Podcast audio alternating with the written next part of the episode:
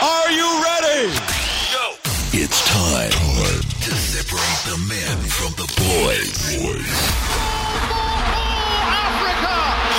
And get down to the business of sport right here on the world famous Ginger's Perspective. Hello and welcome to Football 2 Plus 3 exclusive to the Ginger's Perspective. And joining me as always is the football aficionado, if I can call you that, Mo. Um, let's talk about this insane transfer window, but it appears to be insane every transfer window. Is it sustainable? Is it it's something that can continue? Because as far as I'm concerned, it's just more and more money being spent on players and maybe inflated prices even at times. Yeah, I don't know if it's going to be sustainable. It's just gone, it's spiraled out of control. Thing is, if you're a Premier League team, everybody assumes that, well, you've got a lot of money and they, you know, triple or quadruple the price of a player you might be interested in. And, you know, it's just, it's the way the game is going. You know, it's, you can't look at what Alan Shearer costed 10 years ago. It's, it's not relative. Yeah, I think recently it was 25 years, yesterday or the day before, that Alan Shearer was celebrating having signed with Blackburn Rovers when they, they won the, the, the Premier League title. Um, and I think he cost a club record or a transfer, British, British transfer record of 3.6 million pounds at the time, hmm. making him one of the most expensive footballers in the world. Today, we talk about Kylian Mbappe going for 180 million, Neymar 199 million with his buyout clause potentially. Um, we'll have to watch that one. That's quite an interesting one. Um, Paris Saint Germain. I don't know if it's a smokescreen. Who knows? But let's keep our focus on the Premier League because Man City have bought a lot of defenders. I mean, Pep likes his wingbacks to push up, and we know we look at Zabaleta and Kolarov. They just don't have the legs anymore to do that job. But Pep spent a lot on defenders. Yeah, I mean, there was a stat the other day that he spent over 300 million pounds on defenders and maybe a goalkeeper so. That's insane. I mean, that's what some clubs spend over 10 years. They've, he's done it in just like one transfer window or something like that, ridiculous like that. And I mean, Kyle Walker at 50 million, and then he went and smashed it again uh, by signing Mendy. Yes, the guy from from France. Crazy. It's absolutely crazy. I mean, look at City, they're spending money. Manchester United have spent some money. Uh, Everton has spent a lot of money. But Spurs haven't spent any. And I mean, last season, they were seen as title contenders. And had Harry Kane not been injured for as long as he was, there was a chance they might have just ruffled some feathers at the top of the Premier League. But Spurs haven't spent. I mean, are they confident that their squad's good enough? I think they are confident, but they might be heading for disaster you know, all, all the other. There's Daniel Levy phoning you now. Hello? Sorry, man. Carry on. Yeah, I suppose uh, it look like they're heading for disaster. All the their rivals, title rivals, have spent a lot, and they haven't. And they, you know, they're gonna rely on Harry Kane again. If he, you know, touch wood, it doesn't happen. He gets injured or something happens they're going to be in a world of pain. And you know, Daniel Levy needs to open up those purse strings. I don't know, is it maybe because they've invested a lot in their stadium? We've seen this happen before. I mean, Arsenal as well. They when they moved to the Emirates, they didn't spend. And now it's happening again with Spurs, and they've also got that Wembley factor. You know, they're going to be playing at Wembley. It's not a, a, a, a it's not a good good luck stadium for them. If you looked at the Champions League uh, uh, run last season, yeah, we it's a, is that big stadium uh, stage fright problem, maybe if you can put it that way. But um, Jose Mourinho, uh, the Manchester United manager, would have been thrilled with signing Romelu Lukaku. Um, but he had a few interesting things to say about what he describes as a crazy transfer window. Speaking to the BBC, this is what he had to say. We need a bit more, and when we see the other teams in the Premier League, the way they they get players and good players and important players, and you see the champion to buy three fantastic experienced players, and you see the way Man City goes to the market and Liverpool and West Ham. I'm I'm thinking about West Ham to play in the first match of the Premier League, and West Ham gets Joe Hart, gets uh, Chicharito, and Arnautovic. West Ham, wow, it looks like they play to win the the Premier League too. So the teams are, are, are fantastic in the market. So there you have Jose Mourinho speaking about West Ham. I believe it's your first fixture of the new season, isn't it? West Ham have done some really tidy business, as you heard from Jose Mourinho. Yeah, they have done. I mean, they've signed Chicharito, from, who used to play for United. Interesting that he'd be, you know, he's going to be up against his old club where he made his big name at Old Trafford, the opening game of the Premier League season. And I think Jose is starting the mind games. It's already kicking off for him he wants to get underneath West Ham's skin a bit. Yeah, let's see what happens because that will be an interesting tussle. I think Joe Hart. I mean, I know that Newcastle have been linked with Adrian now that Joe Hart has arrived, and uh, Newcastle have just signed Merino on uh, a loan, a season-long loan from Borussia Dortmund. It just begs the question, though, like, is there going to be a limit here? Because the way I see it, how do you compete as a Huddersfield or a Brighton or a Burnley or um, even a Stoke to a certain extent? I know they've been linked again with Bony and, and uh, a few signings there, but um, how do you compete? Surely there's got to be a limit. I mean, maybe the, the way to go is to is to put a cap on spending because what happened to the FIFA fair play rules here? I mean, especially when it comes to the financial fair play side of it, surely City have blown that budget. Or, I mean, it's incredible to think. I mean, it's just it's just unfair. I know I sound like uh, I'm having a little whinge here because of I support a, a club that maybe is not the biggest in in England, um, but at the same time, you go like, well, hang on a second there's got to be a limit. Someone's got to step in here and say, enough's enough. You know, I don't know. What do you suggest? I think it's heading towards that direction with, with the current transfer window and how much clubs are spending. It might. I think fair play was put in place to try and make it a bit more fair for all the teams, but also to prevent uh, clubs from running into financial trouble. If, yeah, to protect them as well. Uh, I don't know, maybe, but also, I mean, if, if they put a cap on it, then it isn't. Don't you feel it's going to make it a bit, you know, boring. Like now you, you've got your your teams that are you know spending big amounts of money.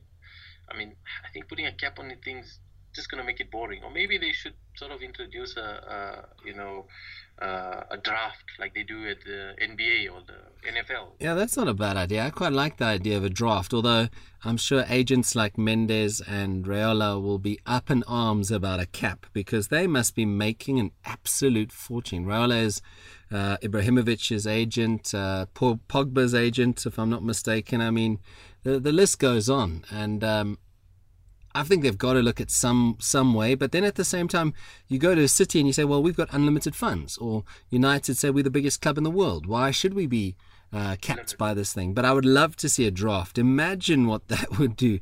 Romelu Lukaku suddenly rocks up at uh, the first draft and there's Huddersfield saying, well, can we afford him? That's the other question. I suppose, look, the reality is that these clubs can afford the mega wages, the mega players, and they've worked, I suppose, in a way to get there.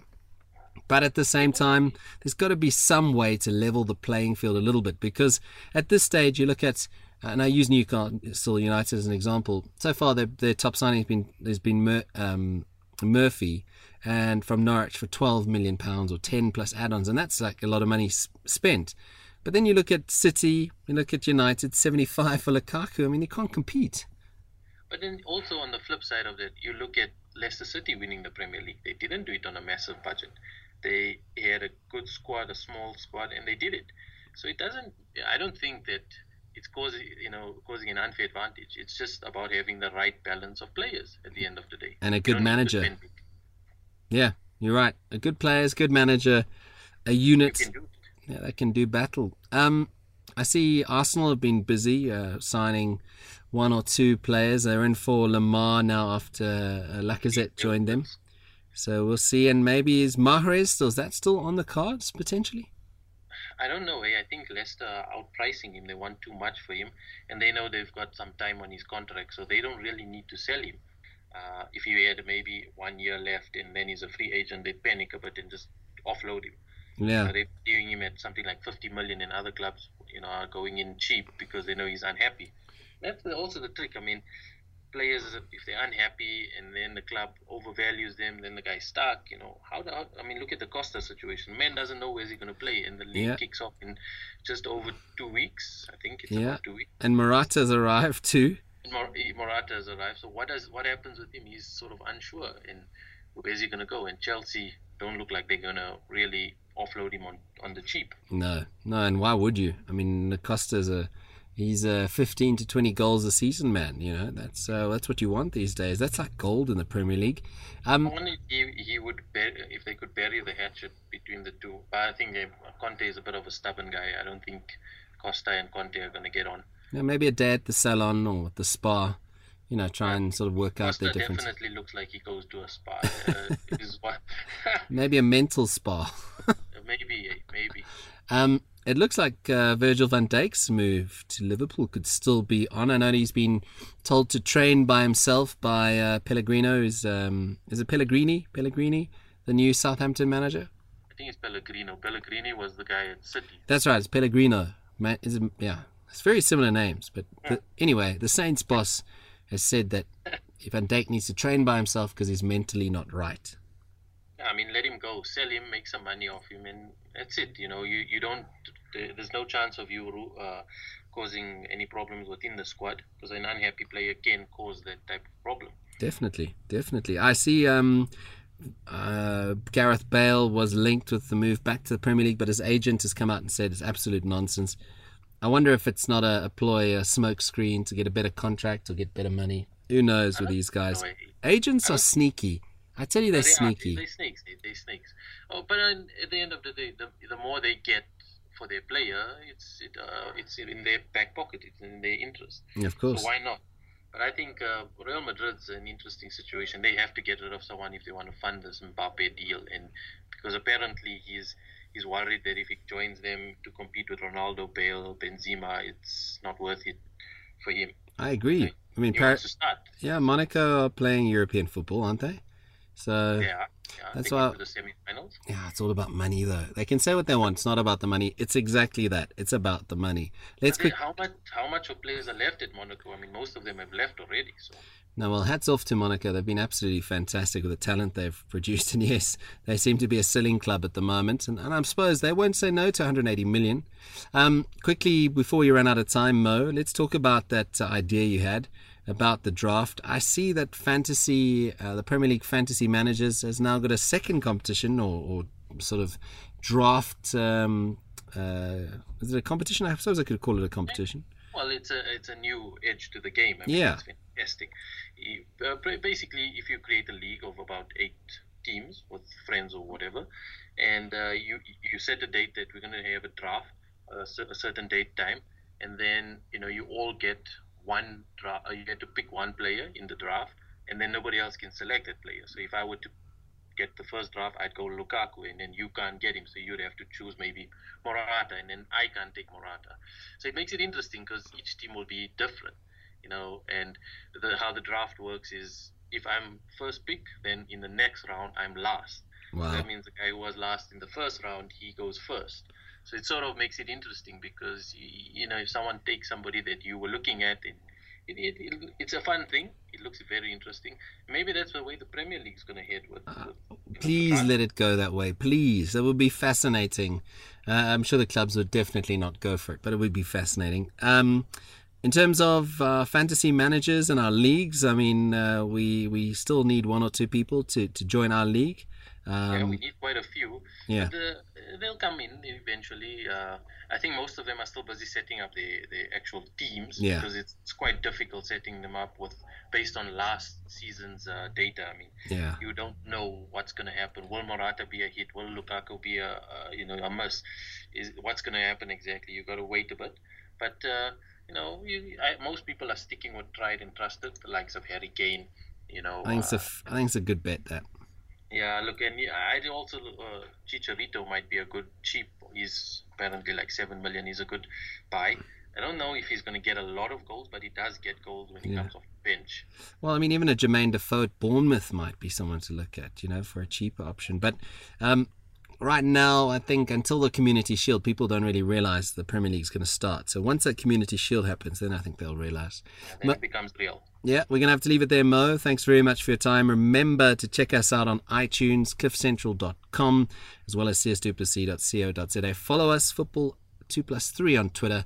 And um, good luck with the fantasy managers. And we'll be chatting soon as this rather interesting transfer window uh, still got some way to go. I think end of August it closes, so still anything can happen. Let's hope Newcastle sign a few more players. Mo, your parting words?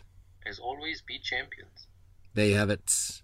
We'll catch you again next time on Football 2 plus 3.